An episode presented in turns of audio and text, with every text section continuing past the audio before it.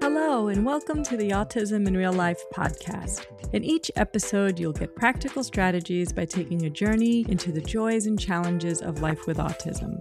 I'm your host, Ilya Walsh, and I'm an educator and the parent of two young adults, one of which is on the autism spectrum.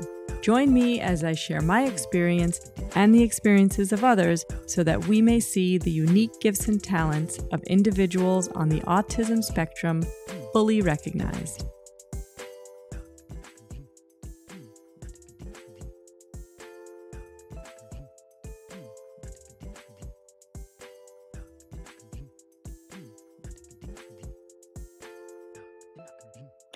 Hello, everyone, and welcome. This is Elia with the Spectrum Strategy Group, and I welcome you to today's episode. And I am thrilled to have uh, Varun here with me, who is a researcher on. Um, gender diversity and autism. And uh, if, some of you have seen, there was a recent uh, publish, I would say the end of September, on um, on it being one of the largest studies. So uh, I really wanted to have this conversation, and um, I'm excited to have you here with me. But uh, as I usually, you know, like to say, I think it's so much better when people introduce themselves. You know yourself way better than I know you, but I'm really grateful to have you here with me today. So welcome. Thanks so much, Ilya. I, you know, thank you for having me, and uh, I'm excited to be here to talk about, uh, you know, this um, really interesting research, if I may say so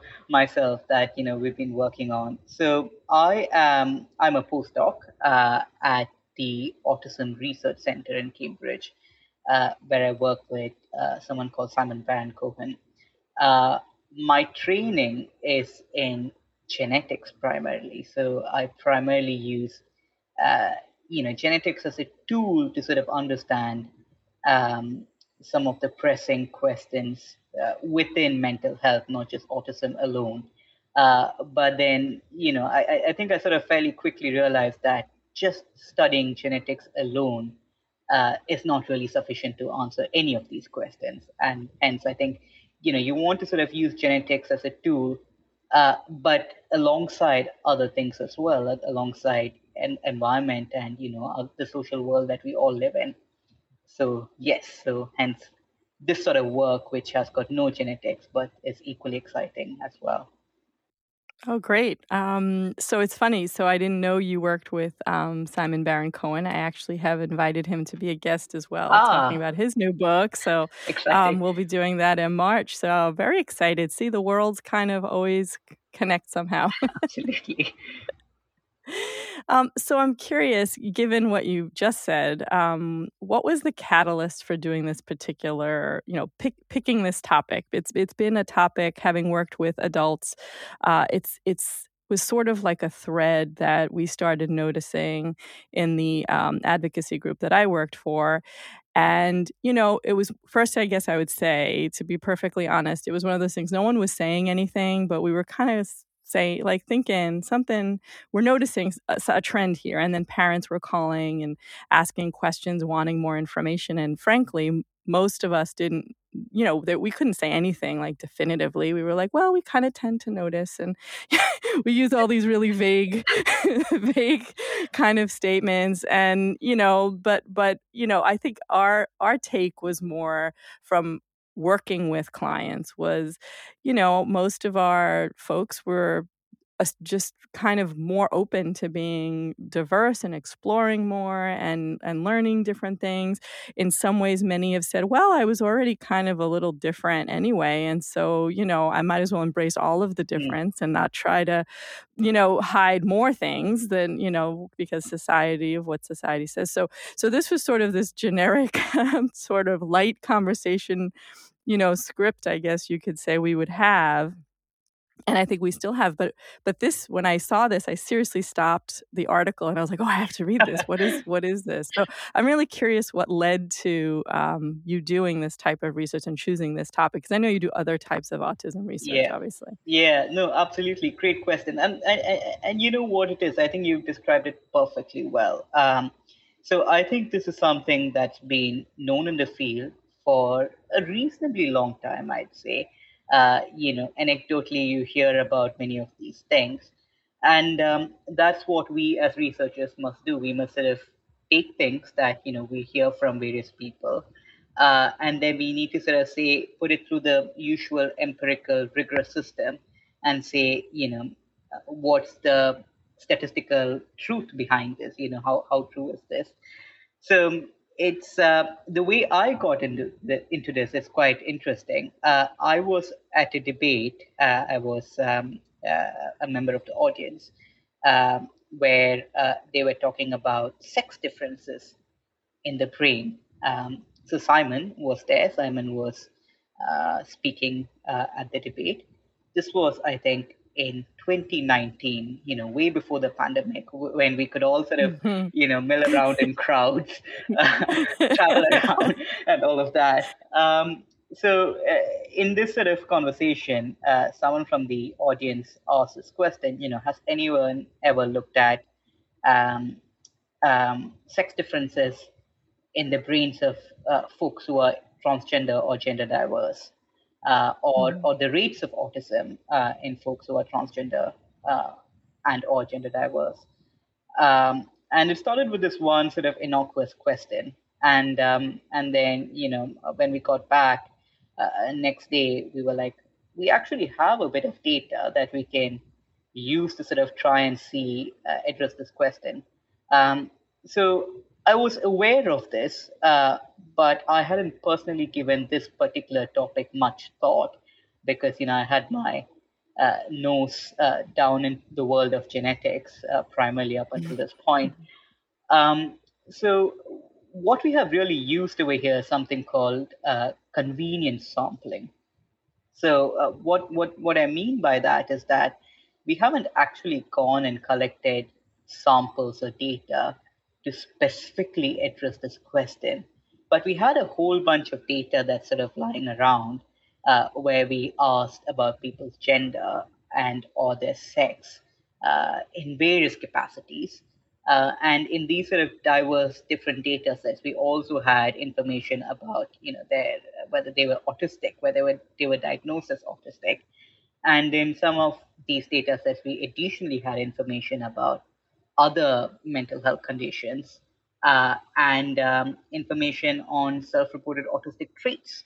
Um, and all of a sudden, we realized that we're sitting on about five different data sets uh, with a sample mm-hmm. of over 650,000 approximately. I think 640,000. Oh, wow. Um, That's great. And um, and what well the the challenges which actually turned into an opportunity was that uh, these data were all collected very differently. And you know they were mm. all uh, you know the way we asked people about their autism diagnosis if they were autistic or uh, the way we asked them about their gender what they identify as um, or, or, or, the autistic traits that we measured were all very very different in these different data sets. Um, yeah so you know so so for us the the we we we realized that the story was quite convincing when regardless of these differences you found very similar results you know. So you know showing that you know out there in the world you can you know you can sort of measure these things however you want. And and then when you sort of see similar results across these different diverse data sets we were like oh yeah that's that's pretty neat. Mm. Great. So you answered one of my questions was how many how many people. So how did you go about going through all of that data that seems especially with that much. Yeah. it seems like an overwhelming task. So so how do you right how do you and I am not a researcher but how do you normalize that data since it is it was collected in a variety of different ways. How would you how do you normalize that so you, it's useful for you for your for your question really? Yeah, absolutely. Great question. So uh, I think pretty early on we sort of realized that we can't you know we can't throw all the different data sets together. We we need to sort of analyze each of them separately. Um, and um, so um, uh, I am proficient in, well, proficient is a stretch really. Uh, I know how to handle uh, reasonably well with a lot of Googling uh, this sort of statistical language called R, uh, which, you know, a lot of people use to sort of analyze their data. Um, So we started with the largest data set, uh, which came from a survey that people did as a part of this program on this UK TV channel called Channel 4. Uh, and I think the program was called Are You Autistic or How Autistic Are You or something like that. Mm-hmm. Um, and this aired a few years ago, I think. I think it, it aired in 2017, I want to say, or 2018, you know, thereabouts. Um, so we started with that. So we said, you know, this is the largest data set. Uh, you know, it's got its own limitations. Uh, but let's analyze this data set first. So, you know, put it through the usual sort of quality control paradigm where we sort of remove people who hadn't provided all the answers or uh, remove sort of people who we thought were repeat uh, you know people who had sort of repeated answering the questionnaire and and, and things like that which we could sort of check mm. um, we also removed people who were uh, who were under 16 years of age because we wanted to deal exclusively with adults uh, for a mm-hmm. number of reasons just because also because the other samples were primarily adult samples and i think and i think the nature of gender diversity can potentially be quite different in adults, you know, when they've sort of lived sure. a certain number of years, and in children when they're still sort of figuring out themselves and, and, and the world around them. Uh, so we started with the largest of these data sets um, and we got some results. Uh, and then we were like, you know, do these results replicate? Are they valid in other data sets? Um, so we had in house, we had three other data sets. So we had a smaller data set from something called musicaluniverse.com, uh, which had nothing to do with autism, but was about people's interest in musical aptitudes. You know, uh, what type of music do you like? What type of music do you listen to? Which was great because it didn't have any of the other biases that some of these autism oh, or gender-related data sets would have. So I think we had about 80,000 people from that, uh, and you know they had provided information about that diagnosis and their gender uh, identity. Um, and then we had two smaller but you know much more better phenotype data sets so one was as a part of a genetic study called image where we had actually asked people to provide a copy of their diagnostic report if they were autistic mm. uh, so you know mm. in, in previous data sets we just sort of asked them uh, are you autistic or if you have received a diagnosis of autism from uh, from a you know qualified professional but in this case, we actually asked them to provide a copy of the diagnostic report so we could sort of verify it. Uh, and also the sort of resolution we had in the gender identity question was much better, you know, because we asked them about their sex assigned at birth and the sort of gender they identify with, whereas in the previous um, uh, the previous two data it was primarily about their gender, uh, and you know we mm-hmm. didn't have this sort of concurrent information about the sex they identified um, uh, six six they were assigned at birth. And finally, we had at the you know during revision we managed to get access to a final fifth data set, um, which was a part of a cohort in the Netherlands called Lifelines cohort. Uh, and this was quite different from the other data sets in that you know these were people who joined this cohort you know a couple of several years ago and they you know they were a, an older population healthier population and you know this must have been at a time when perhaps uh, there there wasn't too much of awareness about gender diversity. You know there's greater awareness about gender diversity now. So you know very different data sets very different recruitment strategies very different ways by which we ask them about you know autism and and their gender. Uh, and we find similar results across all five data sets that's awesome. And so so what was your so you say you know similar findings. So let's talk about those. What what what's where what were the points that started to feel like oh wow, we're noticing this or we're you know here here are the trends that we're starting to see. What what were those? Yeah, that's right. So I think I think the clearest trend that we saw was that um, folks who had uh, indicated that they were transgender or gender diverse uh, on these surveys were much more likely to be autistic, so to receive an autism diagnosis. Uh, you know, we know within these data sets and you know on in other sort of um, uh, epidemiological studies that uh, folks who are uh, who cisgender males are more likely to be diagnosed as autistic than cisgender females, and and you know that's sort mm-hmm. of fairly established, fairly well known. And there's uh, you know typically there's uh, based on current diagnostic practices, there are there's a ratio of anywhere between uh, three cisgender females to cisgender males, or four uh, sorry three cisgender males to every one cisgender female, or, or four cisgender males to every one um, uh, cisgender female. But with uh, with um, transgender and gender diverse individuals, we, we, we saw that the ratio was much higher. So anywhere between, I think the number was six to twelve times uh, the, the the the the odds of being diagnosed as autistic compared to cisgender males and females combined, and that's that's a sizable gap. Mm-hmm. Um, so that sure. was very interesting. That was a very striking result. Um, and, and, and, and, you know, I must say, you know, off the bat that we are not the first people to demonstrate this. You know, there have been loads of studies that have sort of demonstrated this.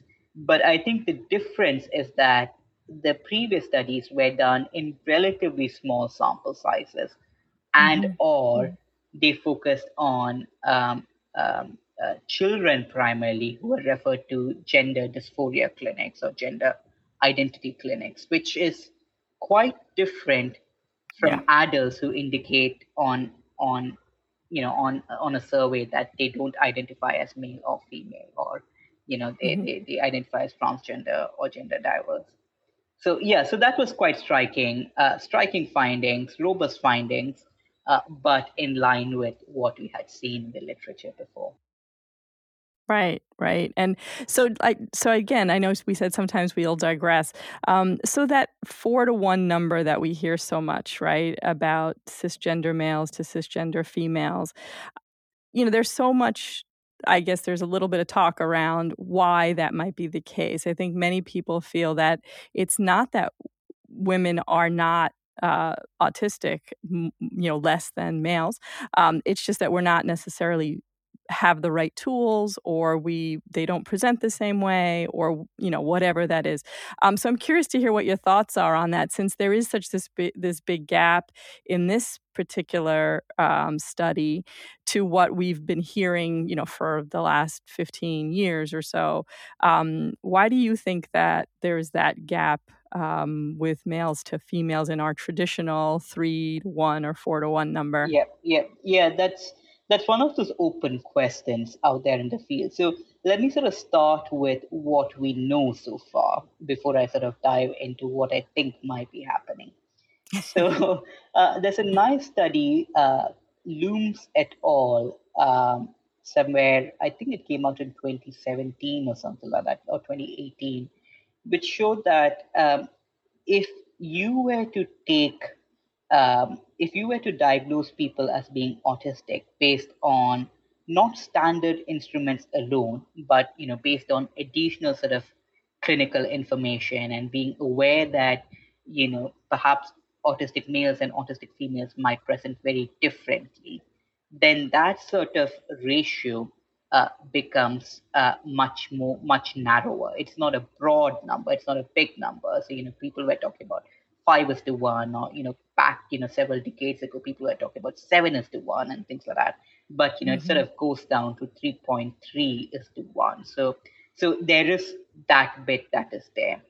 Uh, the other thing that we know is that, uh, as you rightly pointed out, many of these diagnostic tools uh, have a bit of a bias in what sort of questions they use to sort of diagnose someone as autistic.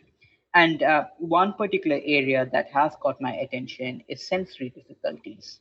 Um, so based on um, based on or or I, I shouldn't call it difficulties, but you know sensory hypo hypersensitivities and sensory mm-hmm. perception. Um, so based on self-report measure, uh, so usually in many of these sort of self-report measures, both in the general population and in autistic individuals, uh, cisgender men tend to sort of score more towards the autistic side than cisgender women. So they tend to sort of score higher on these measures of autistic traits. Uh, the the uh, exception to this rule is with sensory difficulties, So self self-reported mm-hmm. sensory hypersensitivities, where regardless of whether someone is autistic or not, women tend to score higher. Uh, uh, cisgender women tend to score higher than cisgender men. And if you go back and look at many of these, uh, you know, these sort of diagnostic tools and these sort of screening tools, you sort of realize that the questions that pertain to sensory aspects of autism, sensory stimulation or sensory perception, are quite um, sparse. You know, you probably have like two, two or three different items. Uh, so you're not necessarily sort of tapping into that at all. Um, and and we know that in DSM, so the Diagnostic and Statistical Manual, mm-hmm. Sensory aspects of autism are only quite recently included in the latest right. iteration of DSM. So again, you know, we know that there are things out there that we need to try and address. We need to sort of plug those gaps where we, you know, where we sort of say that, look, you know, autism may present quite differently between, you know, men and women especially if you know these uh, these are folks who are getting a diagnosis slightly later in life you know perhaps in children you may be able to pick up some of these things um, and and tied to that we also know that and there's sort of really nice epidemiological studies in countries like denmark and sweden where they show that uh, the rates of autism so females tend to get diagnosed as autistic much later on in life than males right. so you know as you go further along you know life trajectory, the sort of gap gets narrower and narrower, the sex difference gets na- narrower and narrower. So all of this is the social side of things. But you know, uh, when I sort of think about these, maybe it's my own biases. I am after all a geneticist by training, but you know, I think of ourselves as um, you know human beings who have a you know sort of a biological uh, I wouldn't really call it a blueprint, but perhaps some sort of framework, a scaffold, if you will. And and you know there are sex differences in this sort of scaffold, and you take the scaffold and you put them in an environment, in a social environment, and the way and and that scaffold will operate very differently in very different environments you know. And environment is not a static thing. Environment is mm-hmm. you know is constantly changing. And it's it's an ongoing process right from when we were born you know the social stimuli that we receive the sort of biases that we receive the stigma that's there in the environment that we sort of grow up in uh, you know the social pressures that we have all of that together so uh, I also think that there may be a possibility that intrinsic uh, biological factors may also have a role to sort of um, uh, to contribute to this. And this is not perhaps just uh, exclusive to autism per se. So, for example, mm. many neurodevelopmental conditions which are diagnosed when someone is a child, um, you know, tend to have a bit of a male bias. Whereas if you look at conditions like schizophrenia or, or, or depression or you know many of these other sort of conditions where typical diagnosis is a bit later on in life uh, the sort of bias is a bit different and perhaps in some instances i think more females tend to be diagnosed with some of these conditions uh, compared to compared to males so so the answer is it's complex uh, the things that of course we can and we should plug are the social things. We need to create better diagnostic tools. We need to sort of ensure that there's greater awareness. We need to sort of go out, especially to autistic women who are diagnosed later on in life, and ask them, you know, what was your childhood like? You know, what were the things that you felt growing up? And then go back to our screening tools and ask, are we accurately covering that?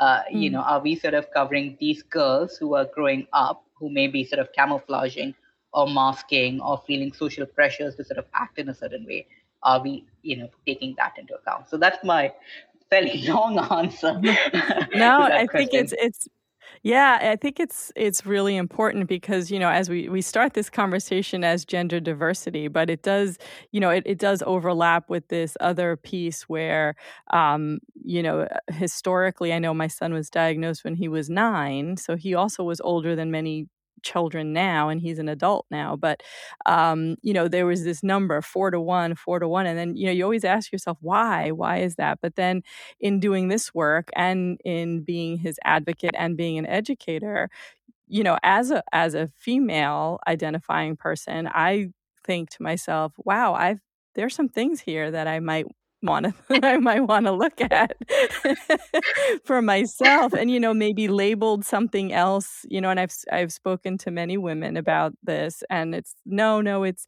it's anxiety or it's depression or it's you know like they label all these other exactly. things or you know just get over it maybe sometimes um, and and maybe it's not that and again you know we know autism is the spectrum so who you know how much it impacts your day to day life, of course, varies for person to person.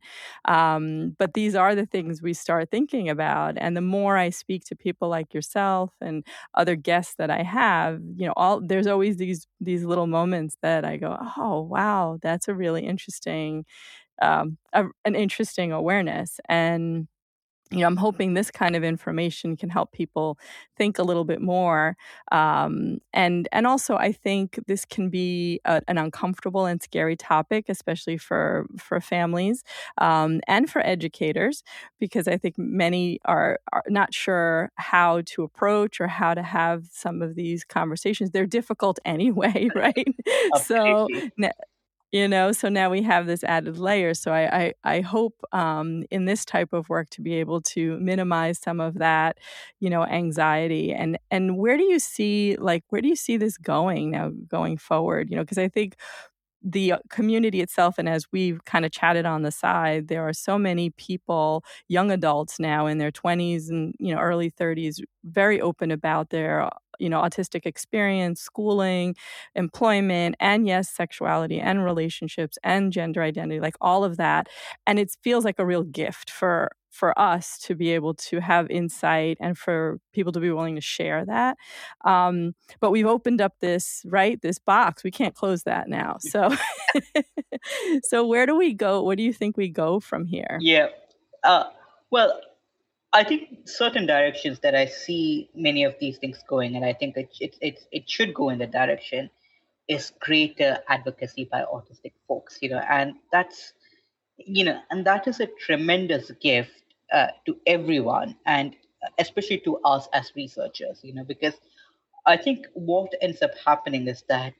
Um, you know, mind you, this is not without it's it's not always easy conversations as you sort of no, know sure. you know and and uh, at the end of the day different people have very very different aspirations all very sort of valid equal important aspirations and the enormous diversity within the autism spectrum would also mean that there's an enormous diversity of aspirations uh, you know for instance, instance i know that there are some autistic people who perhaps aren't very comfortable with uh, genetics and you know and i completely understand that because uh, genetics research does have a sordid history, and we we can't and shouldn't make that go away. And we need to sort of discuss that, and we need to ask, you know, what should we do? How should we use genetics?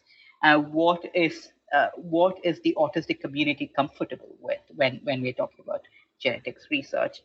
Um, and I think that's great. So you know, for for instance, uh, uh, what, this is doing is that it's sort of bringing to the fore a whole bunch of research areas which were, you know, till about quite recently fairly uh, under research, you know, uh, for multiple reasons, including because, you know, autism as a concept has also evolved, uh, including because, you know, funders also need to be told that these are important problems that we need to fund, uh, you know, that we need to have research on.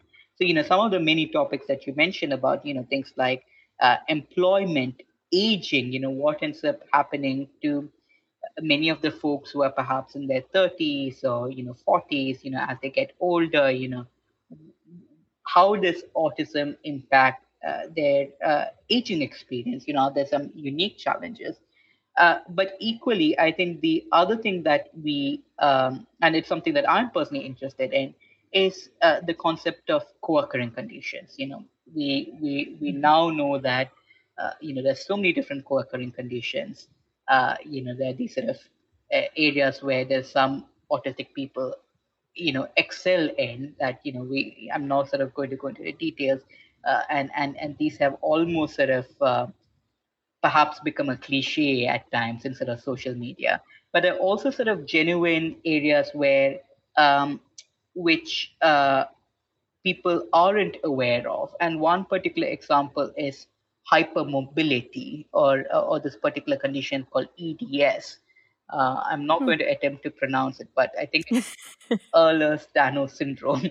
Um, yes, yes, I have. Yes, I have yeah. heard this. Yeah, and mm-hmm. you know, it's it's an under-researched aspect of autism. It co-occurs quite a bit with autism, and um, it is a particular condition that can cause considerable distress to autistic folks. Mm.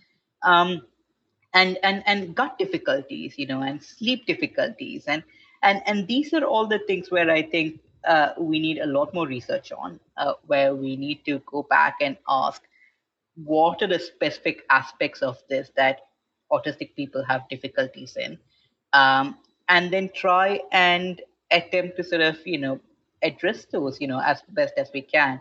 So you know one of my favorite examples is uh, is this example of gut difficulties that you know a lot but not many autistic individuals have and uh, and, and, these sort of gut difficulties you know are it, it they they come in many different forms and shapes and sizes and things like that and the underlying and and the thing is uh, when we sort of measure these we sort of measure them based on questionnaires you know questionnaires about pain or like stool samples and things like that um, they may sort of look as though they're quite sort of similar, but the underlying causes of some of these things can be very, very different.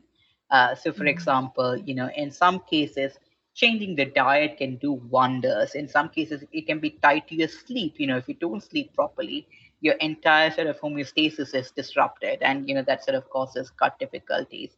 Uh, but in some cases, for example, um, some autistic, a very, very small fraction of autistic individuals carry mutations in this particular gene called CHD8. And we know from animal models where we sort of mutate that particular gene in zebrafishes, so it's an animal model. And the cool thing about zebrafishes is that they are translucent. So you can actually see what is happening mm. inside the body.